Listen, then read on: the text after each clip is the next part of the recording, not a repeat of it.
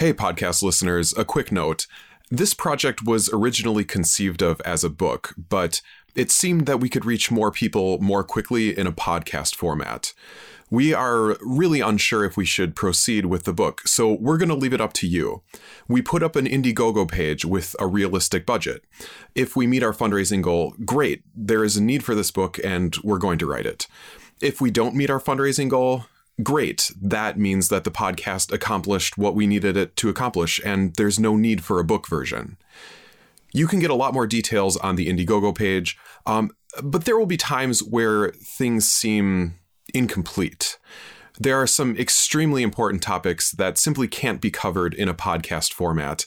There will be things we can't discuss fully due to time constraints, and some very important ideas that we will just have to skip altogether in a book form, I can also be much more clear about citations. The project really is worth checking out, and we're all very interested to see what will happen.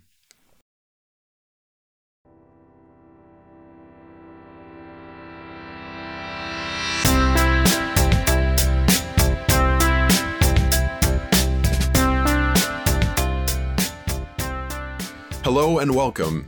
You are listening to Housing for All, the podcast that believes we all deserve a great home that allows us to flourish. I'm Chris, and my co hosts are Mary. And I'm Andrew. Uh, welcome to our show, the latest effort from the Outrageous Mechanisms Podcast Network, done in conjunction with a fantastic organization known as Housing for All. Andrew and I are both podcasters. We we have done a bunch of shows about media and various silly things. And when Chris, our friend, approached us about working with his organization and actually covering something very meaty and meaningful, we were super excited. So, um, Chris, do you want to tell us what the show is going to be about? So we tried to take everything that we know about housing and really distill it down into what are the essentials that everyone needs to know about reforming the American housing system. So what works in the real world and what do we do differently? Today, we'll be laying the foundation for the rest of the series and really, we're going to be talking about why housing reform really deserves your attention. So, well, we got a lot to say. Uh, so let's go ahead and get into the episode.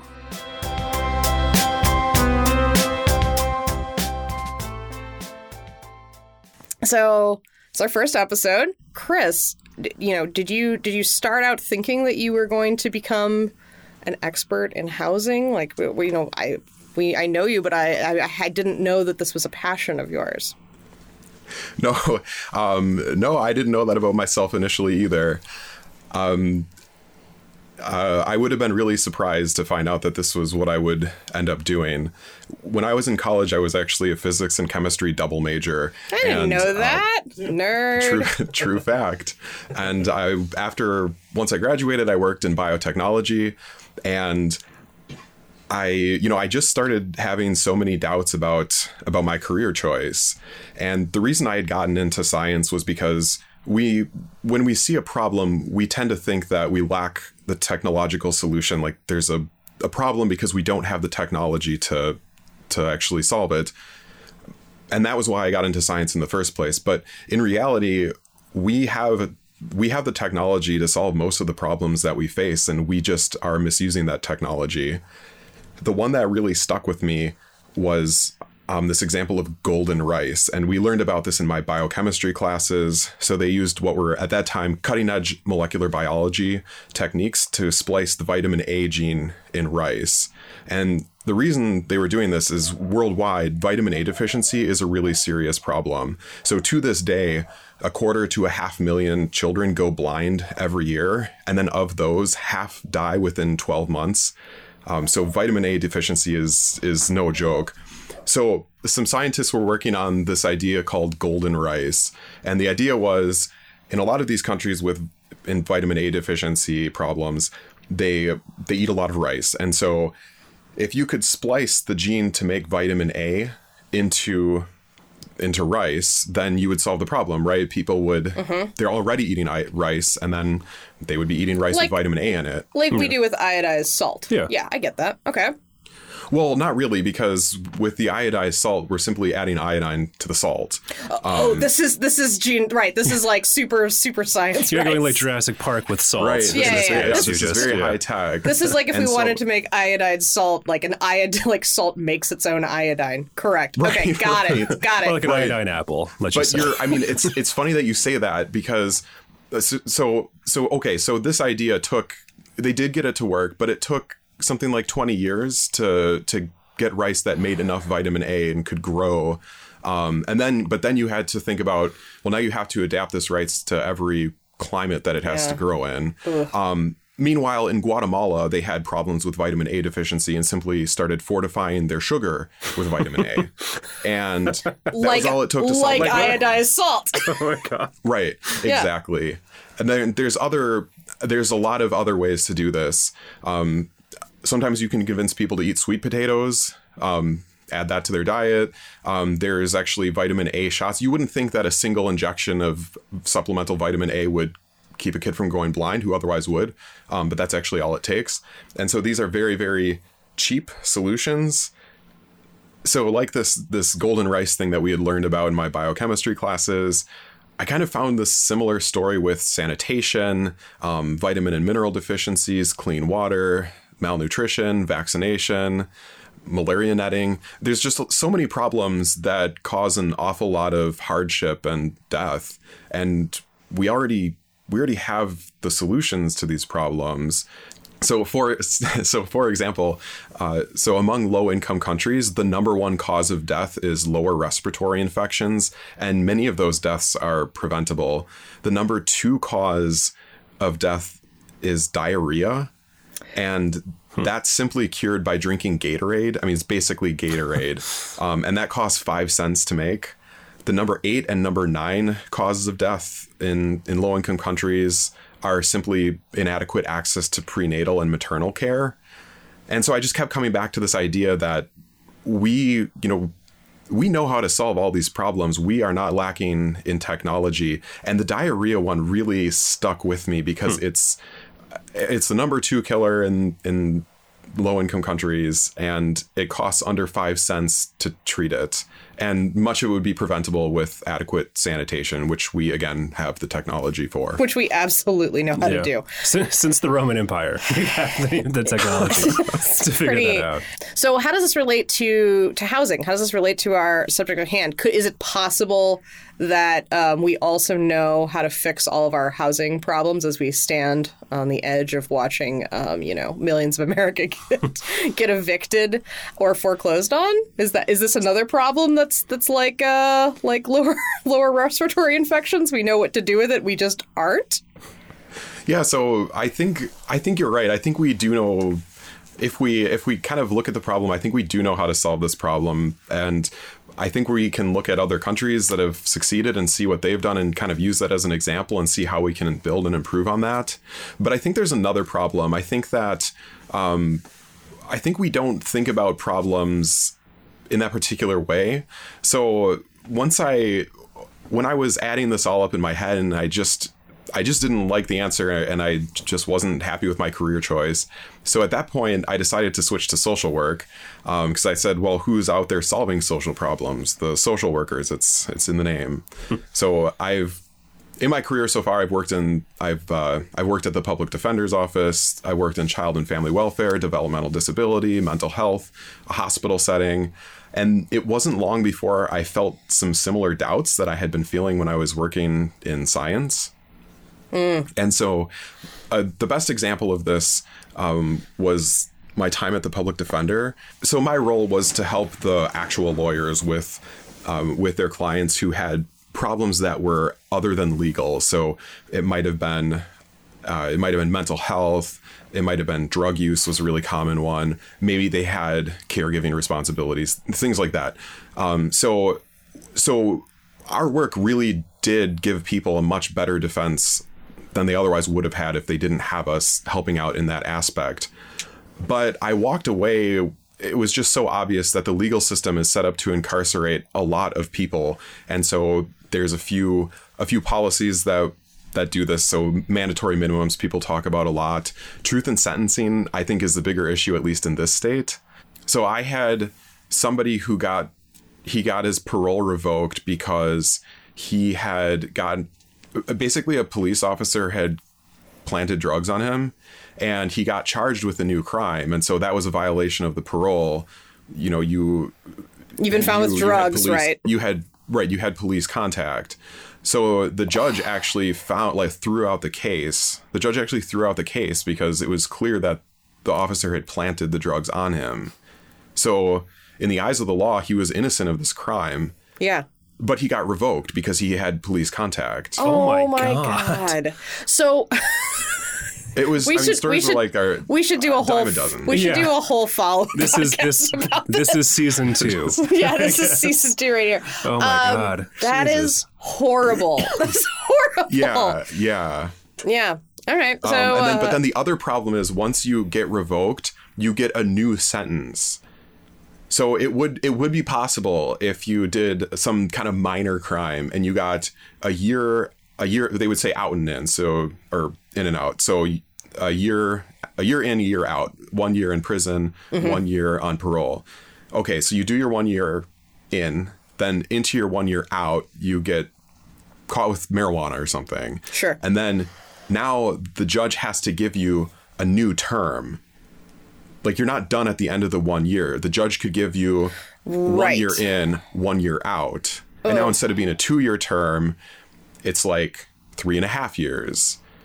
Well, it's like it's like the grains of the rice on a on a chessboard. Like they're just basically like yo-yoing in you in and out of the system, and Right. and that is by design, right? Because that's how they make money. Right, right, right. And so the companion bill at the time was to privatize the prisons, and that happened briefly. And then there was this this um this absolutely appalling case. So a prisoner in a private prison that had Wisconsin inmates um, killed a social worker, I think it was, and then they just tortured all of the prisoners there. Jesus. It was um the there the yeah the the only time I cried during that my uh it was almost a year that I was there as an intern was hearing about that that was that was the only one that got me um so at that point we we uh, un we undid the privatization but the truth in sentencing was still there so I mean, Minnesota. The the comparison they like to make is Minnesota is similar demographics, right? It's one. Um, it's also one kind of big city, and the rest of the state is pretty rural. Um, so it's similar to Wisconsin, and they have a third of the people in prison that we do. And you know, they're no. It's Min- Minnesota's no more dangerous or safe than yeah, no, that's Yeah. crazy. That should, it should be exactly the same. If if yeah, if margin of things error, were like, a little bit, yeah. yeah. if things were equal. Um, wow. so I mean, really, so, so really, the legal system.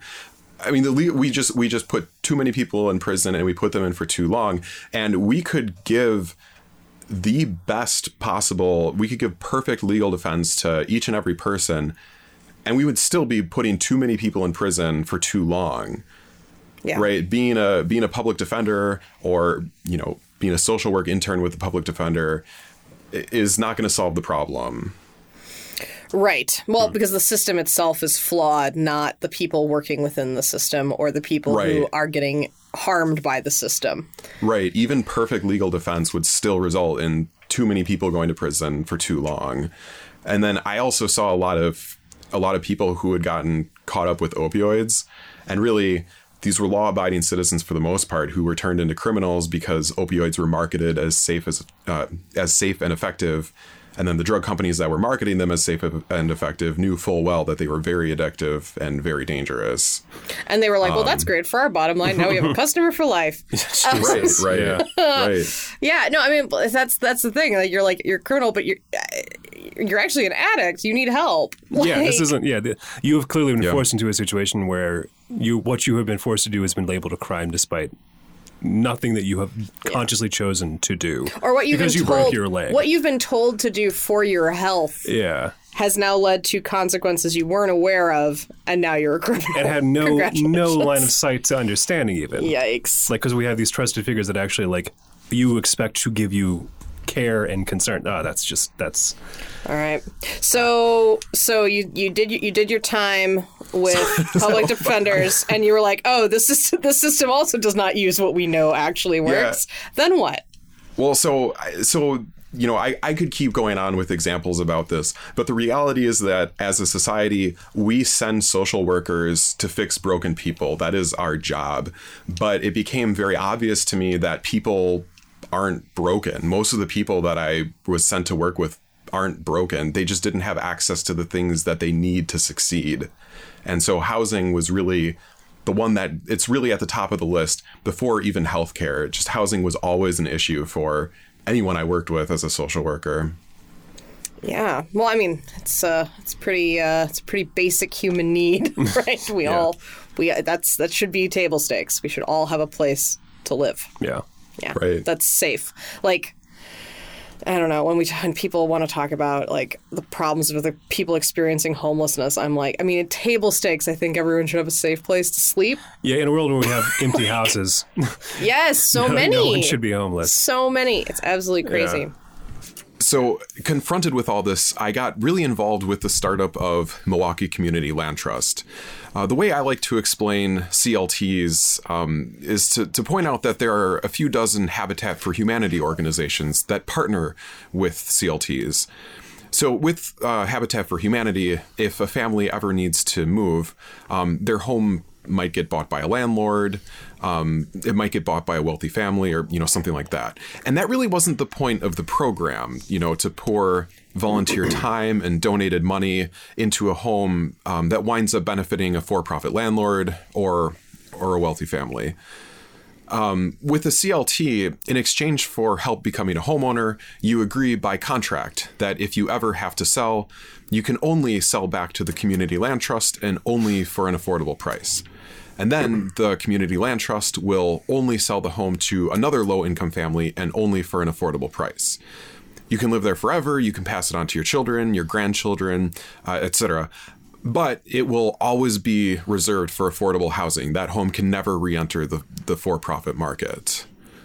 That sounds like a pretty ideal situation, frankly. I mean, especially given you know uh, things we'll be learning about later on in this episode. I suppose. Community land trusts can work with homeownership, with rental housing, commercial properties. They're really versatile. Really, the sky's the limit. Any real estate in a community land trust is forever reserved for the public benefit. It can never re enter the for profit market.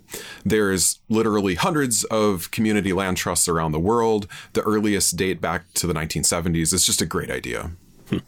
That's a good idea. Maybe we can actually force good things to happen before they happen on a wider, like a wider, more, um, I don't know.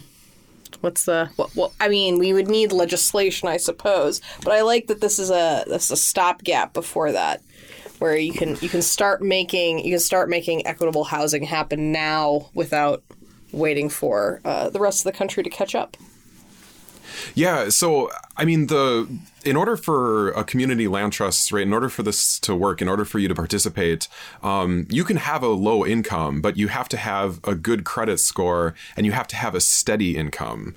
Um, and that's just a major limitation of the program. Um, you know, it's a great thing to do. It can help a lot of people, um, but it's really it's really limited. It's not, uh, you know, it's not it's not a it's not the solution to all of our housing problems.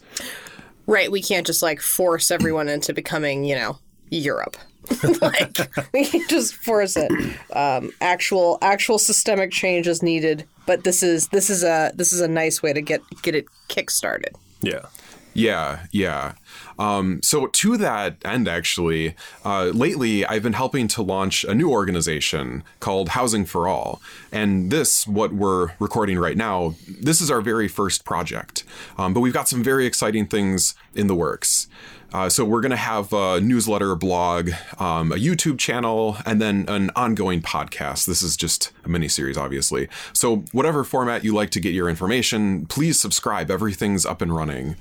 Um, in the short term, we're going to focus on two issues. Um, first, to really make the case that reforming our housing system is a moral imperative. And second, that housing for all is an achievable goal. Um, so, for example, the first episode of the new podcast is tentatively an interview with someone whose family has been evicted in the past. And the second episode is going to be with someone who lives in a Mitchell Lama cooperative.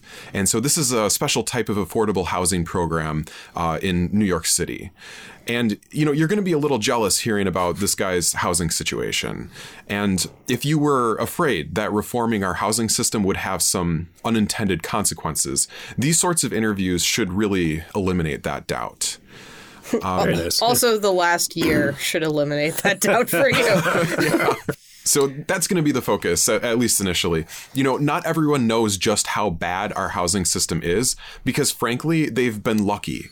Um, but we're going to talk to people who haven't been so lucky, and you're going to realize that these kinds of tragedies can happen to anyone in our housing system. It could happen to you. Um, and then on the other hand, you're going to hear from people in alternative housing arrangements, and your reaction isn't going to be, well, what about this unintended consequence or that unintended consequence? Uh, it's going to make you want to live there. So, anyway, a lot going on. I hope you check us out. You can find us on the web at Housing for Us. Um, that's housing, the number four dot US. Yeah, that sounds very exciting. I, uh, I for one, look forward to checking it out and encourage all of you to as well. So when Mary and I were planning out this episode, she said, let's start out by really convincing everyone that housing is an issue that we should care about. And so let's start let's start talking about housing by discussing the worst things I have ever come across about our housing system. Brace yourself. Yeah, so let's we'll do start it. out we'll start out with uh, some examples from home ownership and foreclosures. So there were two times I've encountered where a bank foreclosed on a homeowner for a payment shortfall of less than one dollar. This is just Jesus Christ. So a lot of people don't realize that a foreclosure isn't it, it's it's worse than an eviction. It's not like you're just losing your home. Um, you you don't get your down payment back. Any equity you've paid off in your home, you don't get back. Um, you're losing your life savings. The bank gets to keep all of that. I mean, it's basically like the bank is stealing a certain percentage of your house from you. Because you were 30 cents under on your Right. It's Right. And so in both cases, a paper check was written for the wrong amount, and that's why they were less than a dollar a dollar short. So it wasn't technically it wasn't even like a matter of not having the money. right. Jesus Christ. I mean, because it's like- like, 'cause it's oh like my a God. dollar, right? Like, Yeah, come like, on. I, I mean, presumably, if that's the, I mean, Yeah. that's Yep. that's So I mean, the bank could have said, "Oh, well, that was you know this was clearly a misunderstanding and forgotten about it because it's less than a dollar."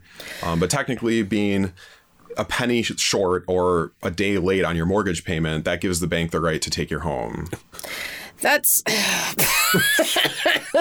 that's just that's like uh, you know I, I feel like when i was in high school you know i had a bunch of my parents friends were a bunch of aging hippies um, for the most part. And it was just sort of like the man he's out there to steal from you. And i was like that doesn't seem right. Whatever man. And now that's me. I'm like i'm becoming that's me i am this. Like i'm just like oh it's just all rigged so that organiza- bigger organizations can come and just gobble up things and steal yeah. from the public. I- I will say, so like, awful. As, as a slight aside, I feel like you know one of the one of the uh, things we've been doing while locked in our home uh, for quarantine is watching sort of older shows, and it's funny to see these sort of tropes of people like that being presented as jokes.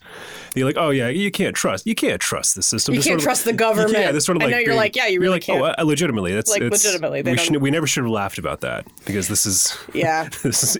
I do think that there is truth. sort of like a little bit of a shift there. I think Yeah. it's it used to be like you can't trust the government because they're they're they're out to get you. They're putting you know they're they're putting tracking devices in your water, like things like that, like fluoride, you know, like things like that. And now it's essentially like we can't trust the government because they're idiots. Well, it's all, yeah, it's also like they are idiots, and it was going to lead to our death. I mean, this this is also like this is a symptomatic of like the evils of capitalism, right? I mean, this is Yeah. this is something you can't that we've you know, at least at least you know people have. Uh, I'm, I think I'm slightly older than you guys, but maybe like the thing you sort of grew up hearing is sort of a as a sort of a truism that like capitalism was was right and good, but geez, good God.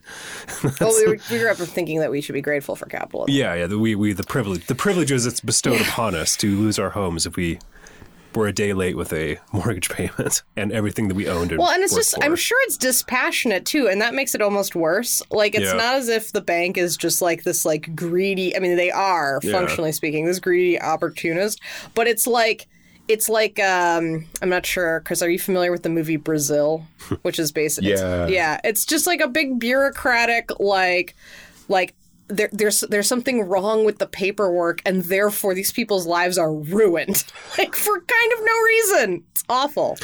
yeah. I'm little, I think I think our next examples are going to challenge that Oh. view. Let's do it. yeah. Okay, so the fortunate thing about this this first example, there were only two times I've come across where this has happened.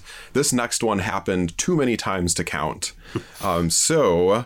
Uh, so banks were have been caught changing people's homeowners insurance without their knowledge or consent. Um, so now they have a new monthly payment that's a little bit higher, which causes them to be short on their monthly payment and the bank takes the home. So imagine that you're paying so imagine you're paying say $85 a month for homeowners insurance and uh, and then the bank without your knowledge or consent changes you to a different homeowners insurance and instead of $85 you owe $105 the next mortgage payment because your your homeowners insurance is included with your mortgage payment your next mortgage payment is going to be $20 short without you knowing and the bank takes your home Didn't this happen to you and me, Andrew? Well, they didn't take our home. But, they didn't take our um, home. But no, our insurance company um, it was a subsidiary of another larger company and stopped existing. Yeah. And we got my. yeah, they were like, hey, by the way, you don't have home insurance um, because the company that insured your home is gone. Um, and yeah, that was a that was a that was a struggle. Yeah, it, the that was But didn't they like art- didn't they artificially raise our rates really really high until you like actually yeah, called them no, I um, I, figured I it think, out? I think we, I think they were tried. They tried to um, oh, what was it? There was some sort of situation where they they, were, they had a system in place to just like sort of roll you over into a new setup that would have cost I think four times what we were paying, which we jeez. which we couldn't afford. Yeah, nope. It would have been just an unreasonable amount of money to to pay for, and just by good fortune, uh, I mean, I think they, they sent like one sort of vague We got, we letter. got we must have gotten a notice about it because Yeah, we, they were- they just we let- knew enough to be mad. well, they, yeah, they they let us know that like it was changing, but didn't give us a number, and told us to call them. And they had they had to, like it was a whole thing where they set up an entire new office just to handle this situation, which was.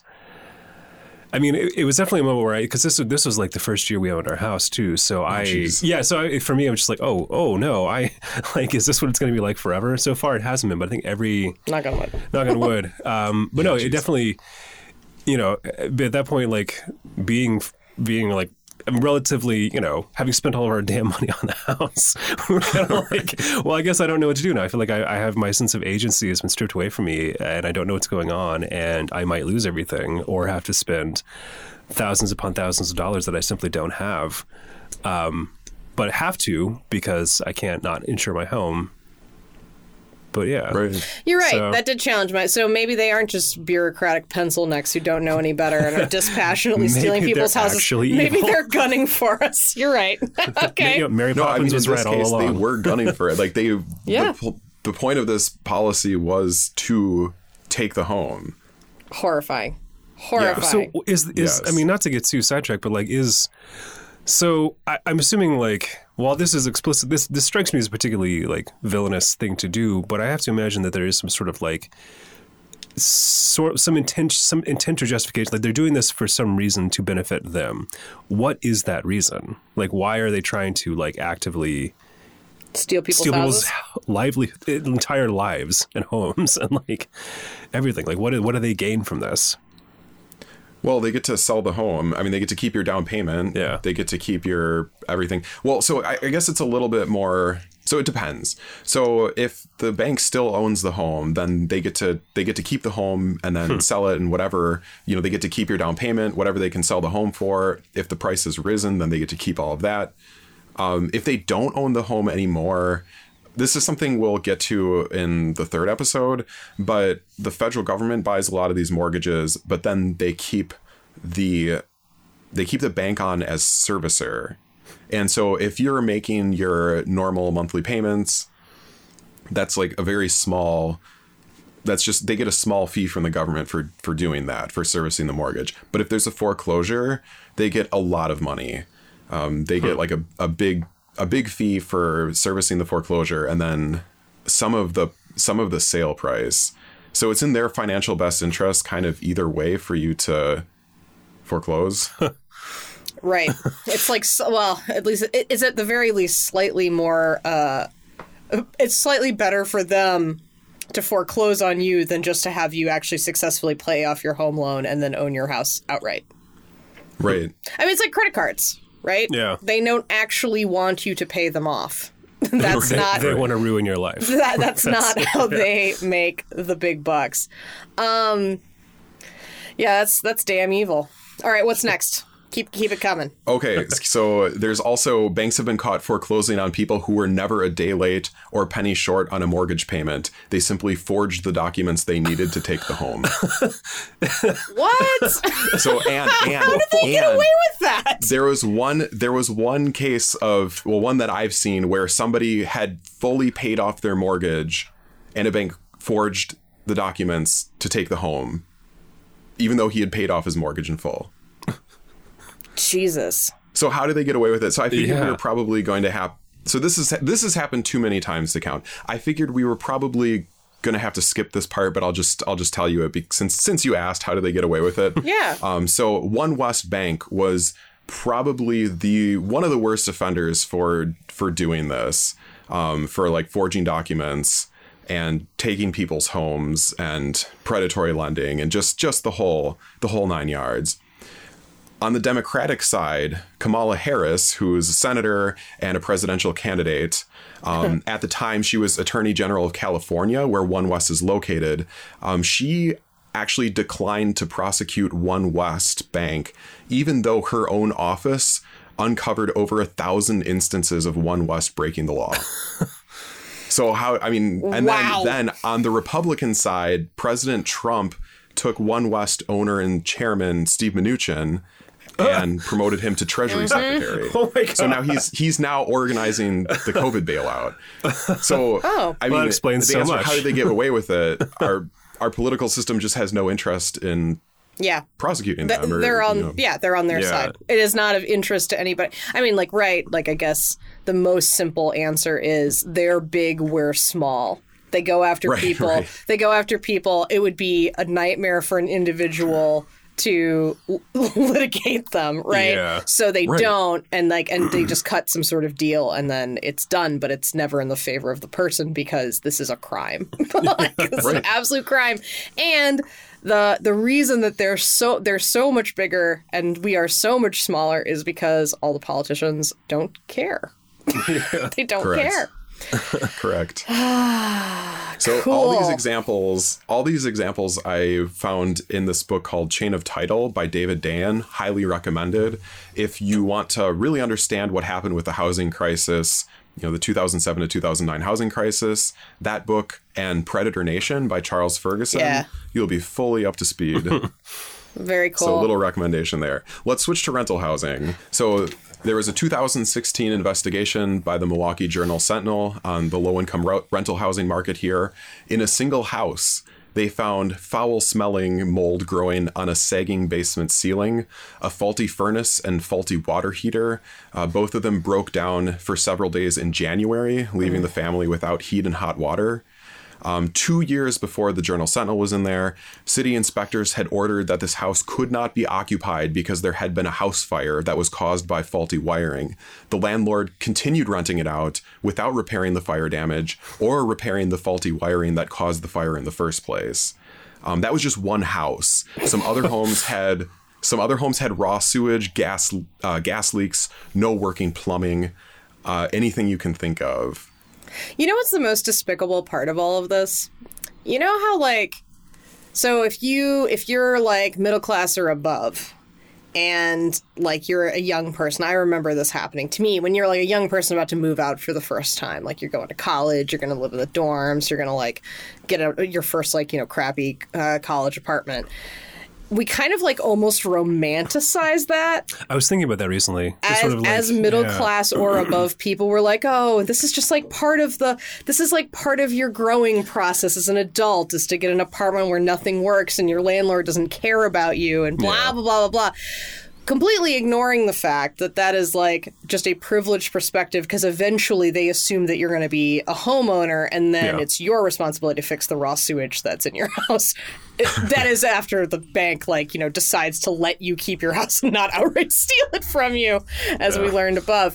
But, like, that, so I, I feel like there's almost like culturally speaking, when we hear about rental housing being crooked and landlords being crooked and, and making people live in bad situations, we're just like, yeah, that's part of it. It's youth. And- And it's like, no, these are adult people with children. Like, these are like families. These are. And it doesn't matter. Like they still own. Like if you have a house that has faulty wiring and is has a and is catching on fire, and you're in an urban space, that's bad for all of your neighbors. That's bad for the city. Like Yeah. it's bad for your community.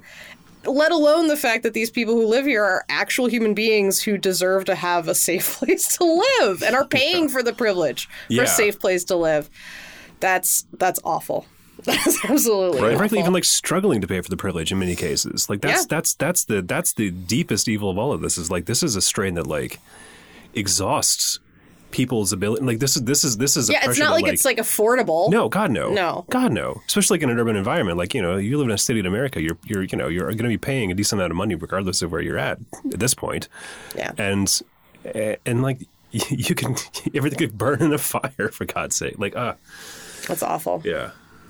so how how can how can they get away with this? And so it's it's through a loophole in corporate law. So the strategy is you incorporate each home separately as an LLC. So the LLC is not a real company, it's just a shell corporation. All the money goes to the landlord, not not the LLC. Sometimes the tenants aren't even writing their checks to the LLC that supposedly owns their home. Um, so obviously, these landlords are doing no maintenance on the buildings whatsoever, and they're not supposed to be able to get away with this, right? There's, there's, uh, so they so they do get building code violations from doing not doing any maintenance, and then when they don't fix those violations, they get fined. But remember, it's not the landlord that's getting fined; it's the LLC that's getting fined. So through doing no maintenance whatsoever, eventually the home is going to become completely unlivable. And the next step in the process is the landlord simply stops paying property taxes. But remember, it's not the landlord that owes taxes, it's the LLC. Never mind that the landlord has taken all of the money out of the LLC and the LLC is bankrupt. Uh, it's the LLC that owes these taxes and fines. Now, the problem is you cannot sue a bankrupt LLC, so the city has no choice but to forgive all the unpaid fines and property taxes. So the Journal Sentinel investigation found single homes with over $100,000 in fines for code violations, all forgiven. There were single landlords with hundreds of thousand dollars in unpaid property taxes that had all been forgiven. Um, there's simply no way to recover any of this. Oh my god. God. That's so revolting. That is so revolting. And in, and in many cases, as you said, like it's not as if you're writing your um, it's not as if you're writing your rent checks necessarily to the LLC. I've I remember, I can recall, um, not a renter anymore, but I was for of course many years, like most people. Um, I can remember times when I would write a rent check to the LL to an LLC. Like that's who that's Yeah. that, that's must be how they opened that bank account that that money went into Yeah. but I, I, I never knew any of this. I never knew that that was like basically a shell for the landlord to protect themselves. Which is crazy because in, Against- in many instances, like with smaller businesses, like that's the whole idea is that like if you like own a flower shop and it burns down or something like that, it doesn't destroy your personal life. That's like that's the sort of that's how LLCs are presented in like Mm-hmm. a positive light. Like like you know, but then that gets so twisted. Like there, it blows the mind that we can't like.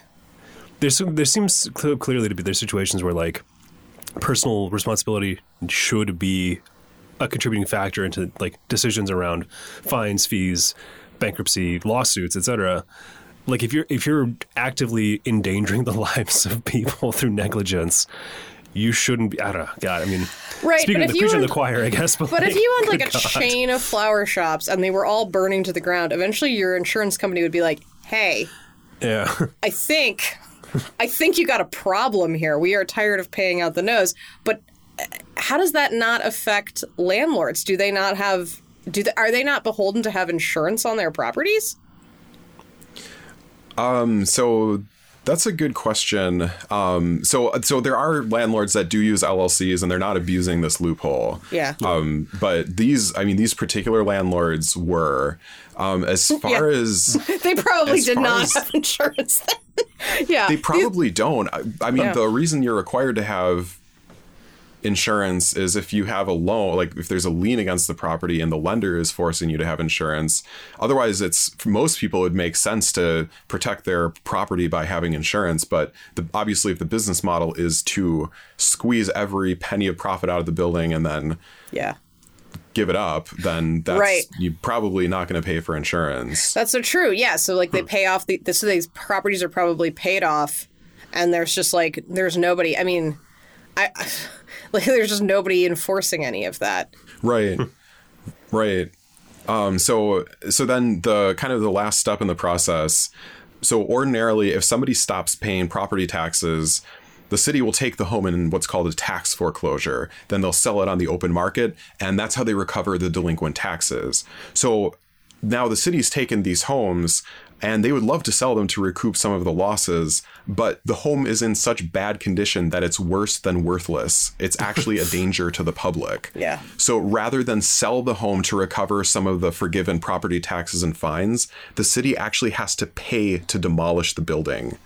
How much does a demolition cost? About $15,000. And if you add in legal costs for this whole process, the city could spend twenty to $30,000 each time this happens instead of getting paid their property taxes and, and fines. Right. And instead of and instead of having the city use that money for things that actually help the community as a whole, right? Like this is totally this is totally allowing people to like vampire on the system. And Right, then, this is taking money away from schools, it's taking money Yeah. away from sanitation.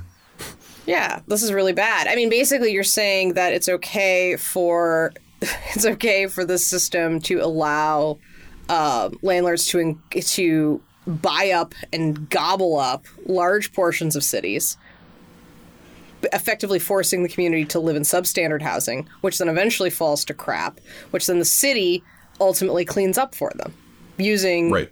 Using and I'm going to sound very Republican our taxpayer dollars, but it's true. Yeah. Which then don't go because I'm happy to pay my taxes, but I'm sad. I'm sad that it's getting it's used this way. I want to pay for schools. I want to pay for public transit. public health initiatives. Public health initiatives, nice things, things we all need. But this is this is just a suck. Ew.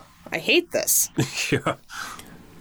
and so yeah yeah and so for the most part this is all legal uh, so if you want to so if you want to if you want to really read a lot more um, it's the milwaukee journal sentinel the series was called landlord games they found dozens of examples of this need to point out that this is not something that's unique to Milwaukee. We're lucky that it was exposed in the media and we know about it, but this sort of thing happens all over the country.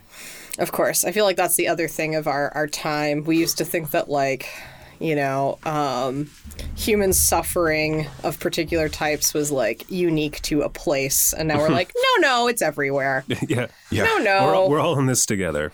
another another really cute uh, middle class uh, assumption. Like every time I now read about, uh, occasionally you run into this. Like someone for, writing for the Atlantic or something will be like, "I just never could think that like."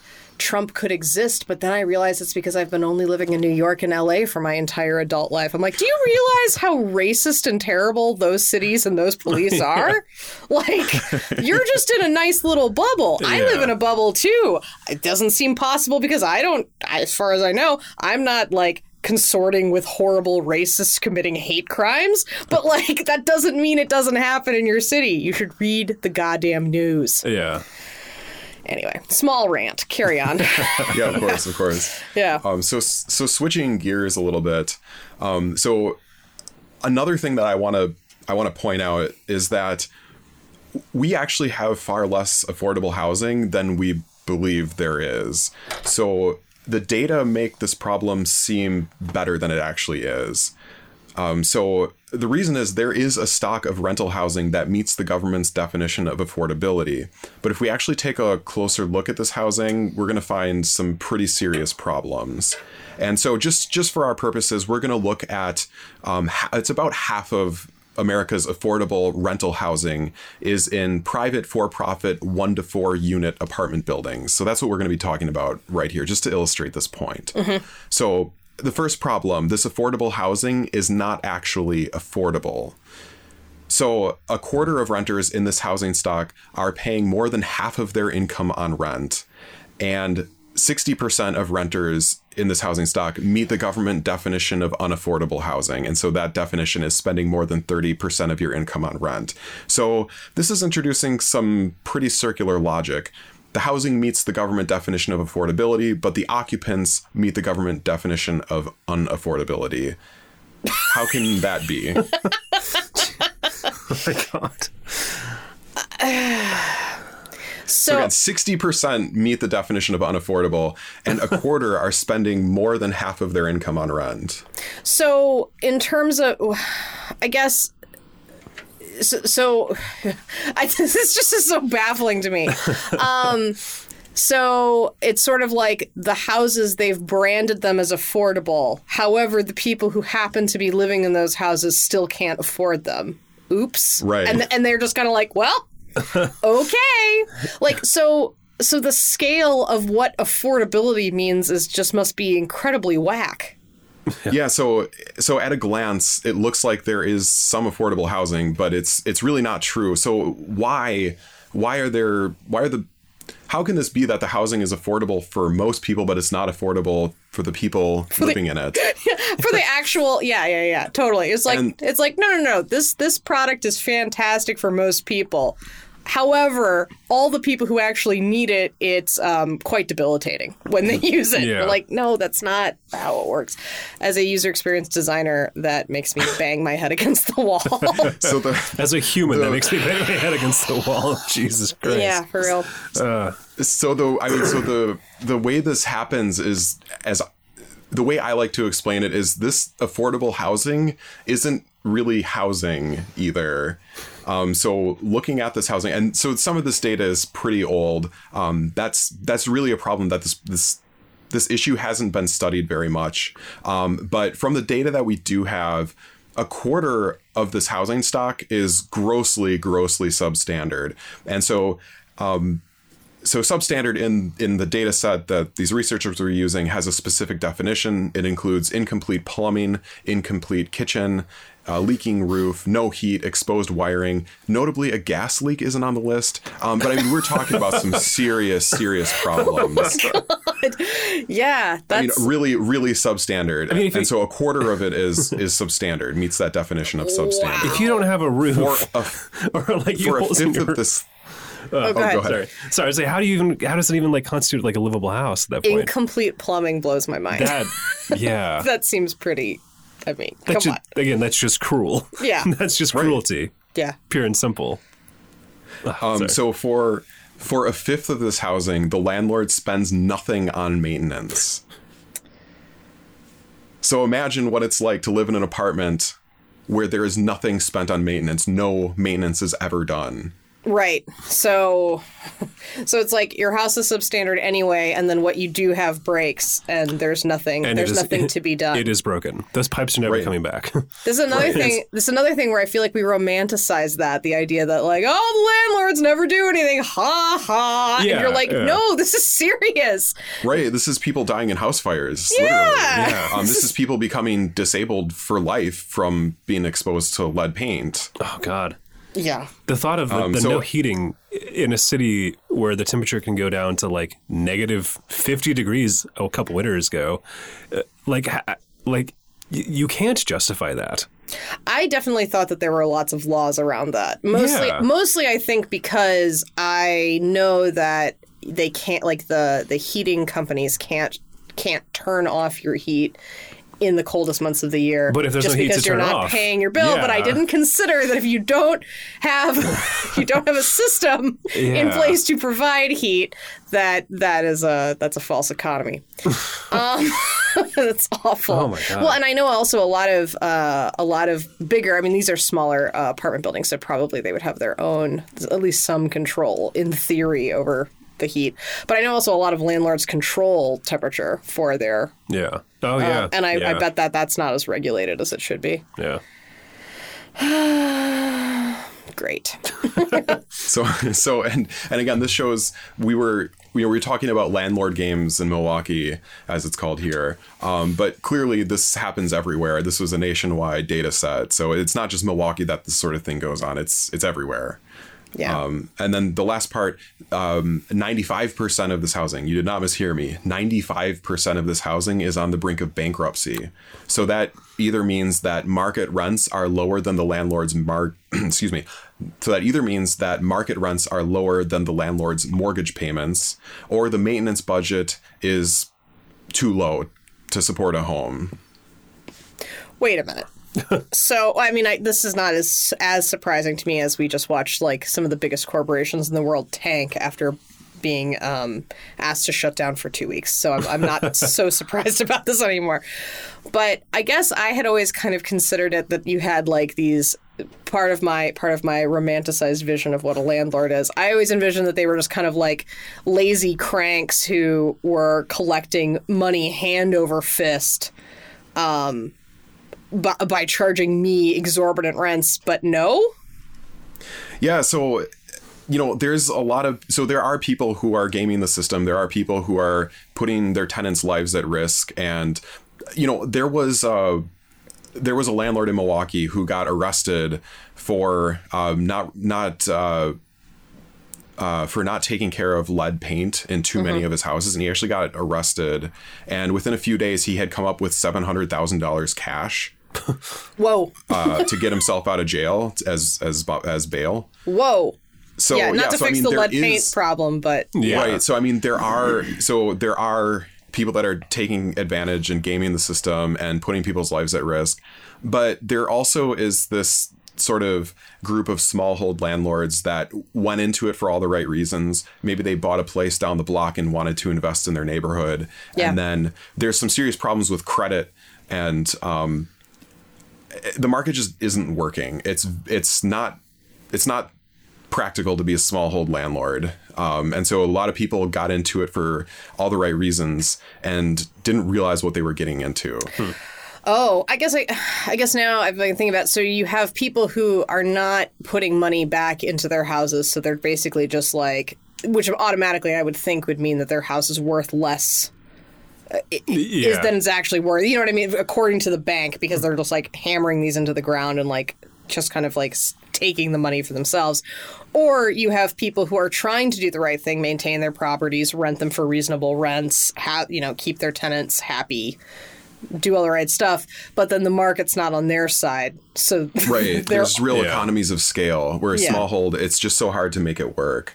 Um, and so, I mean, right, once once a roof goes, or even a furnace or water heater, right, these are all several thousand dollars to replace, and the landlord won't have a budget to repair those. Um, so it's it's bad. So it's very bad. So the big picture, this is housing of last resort. So again, this housing technically meets the government definition of affordable, but it is very low quality, very poorly managed. No one would choose to live here if they had a choice. It only houses people who cannot afford to live anywhere else. So in other words, this housing may meet the government's price for affordability, and it may indeed be affordable to a typical renter or even most renters, but it's not affordable to the people with the misfortune of actually living in it. great. Make sense to everybody? Uh, I mean, Tragically, yes. tragically, yes. Yeah. Yeah. that's a good way of putting it.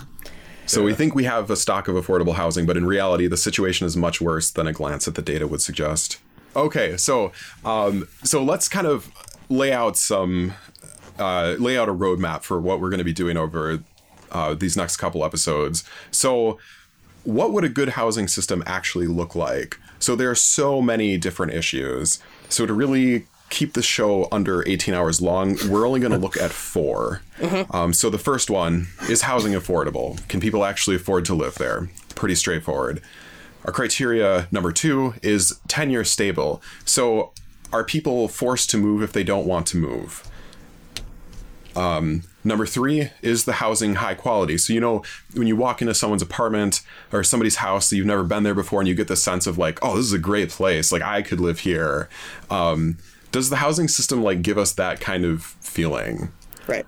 Um, and the fourth one is housing maintained to last four centuries. Um, so really, if if a house is properly maintained or an apartment building is properly maintained, there's no reason it can't last for centuries. Um, and it's just wasteful to not maintain your housing stock and have to demolish and replace it. Yeah. So those are our four criteria that we're going to use. Um, is housing affordable? Is housing stable? Is housing high quality? And is it maintained to last for generations? So one one thing we're going to have to talk about. So it's not going to be possible to make an apples to apples comparison. Unfortunately, we're going to be talking about different housing systems, but an apples to apples comparison is going to be really hard because it's really not clear where the housing system ends and the rest of society begins. So, for example, if we find that people can't afford their homes, is that because housing's too expensive, or is that because people's incomes are too low? Hmm. Hmm. So we're going to want an apples to apples comparison. How does this housing system compare to that housing system? We're just not going to be able to have that because there's just too much going on, but we'll do our best. Yeah. Well, and it, it seems like we can really only improve. Yes. so there's a long way to improve. So, I mean, I know we might not find the perfect solution, but Yeah. it, it, it would be nice to make some good strides. So the last uh, the last thing to talk about before we jump into our first housing system, let's take these four criteria and apply them to the American housing system. Yeah. We don't do very well. So, by criteria number one, is housing affordable? Just a few statistics. Half of all renters spend more than 30% of their incomes on housing. Remember, that's the government definition of unaffordable housing. 18 million American households spend more than half their income on housing. In the past two decades, average move in rents more than doubled. From 2001 to 2015, median household income decreased at a rate of 0.1% per year, whereas median rents increased 3% per year. Good. Yep. Oh my god. That sounds that sounds good for everybody involved. Yep. Optimal. And this is one Mary suggested. As of quarter one of 2020, 7% of all rental housing units are vacant. So we have several times more vacant homes than we have homeless people. Yeah, that's like I mean I I just so happen to have like read a bunch of articles about this and it just like galls me to no end that there are so many people who for for a lot of reasons uh, are experiencing homelessness and we're just and and it seems like we are just like well what can we do yeah. it's a problem with no solution whatsoever and you're like "Ugh, you have empty units sitting So our, our second criteria was stability. Is housing stable? Are people being forced to move if they don't want to? Um, so in 2016 alone, 900,000 renter households were evicted. Around 9 million households lost their home in foreclosure in the several years following the housing bubble collapse. The American home ownership rate has sunk to lows not seen in half a century. So in this country, home ownership rate is the only stable form of tenure, right? A one year lease that has to be renewed every year, that's not stable. That's not stable housing. Um, so the fact that home ownership rate, we haven't seen such a low home ownership rate in 50 years, um, and that's the only stable form of tenure, that's not good for, for housing stability. I, this is one of those statistics that I'm like, how is this? I mean, I, I think that there are lots of articles written about this, but generally speaking, the ones I see, they're just like, once again, they're like, I mean, it's just differences of these generations. I'm like, no, Yeah. there's something very wrong here. Yeah, so criteria number three, poor quality. So we discussed this at length a few minutes ago. We have real problems with housing quality in this country. And the fourth one is it built to last for generations. We have many thousands of units of housing stock that deteriorate to the point at which they need to be demolished every single year. We got at that um, a few minutes ago. So that's also a big problem. It's just wasteful. Yeah. Yeah. And it's ugly, generally speaking. Right. There's a reason people want to live in like old, charming houses, but then you move into your old, charming house and you're like, oh, everything's broken. Yeah. Cool. um, that's what made it so charming. so, Yeah. and then the last, you know, the last thing we'll say is that while we're researching and recording this episode, this is all these data are all coming from before COVID 19.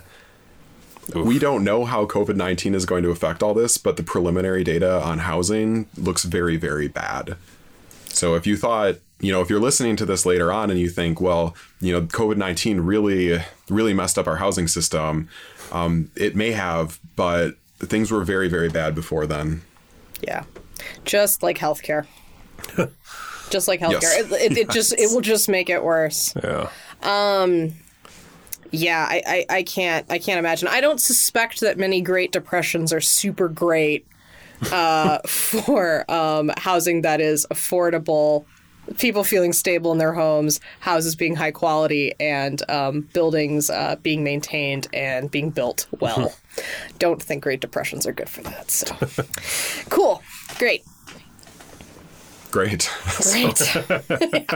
All right, you ready to to get started looking at different uh, how they do things elsewhere? Yeah, I feel like it's like a combination. My my emotion going into this is a combination of um, House Hunters International um, and Richard Scarry books. I'm like, how do they do it in Norway? I'm very excited.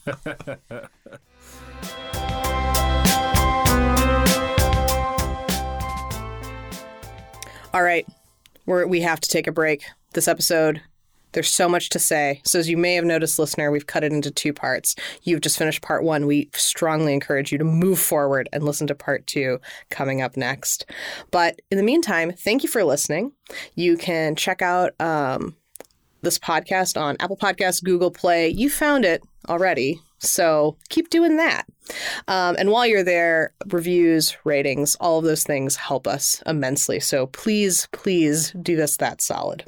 You can also visit um, Chris's organization, housing numeral 4.us, for more information, and also find us on our website, outrageousmechanisms.com. We'll see you next time. Bye.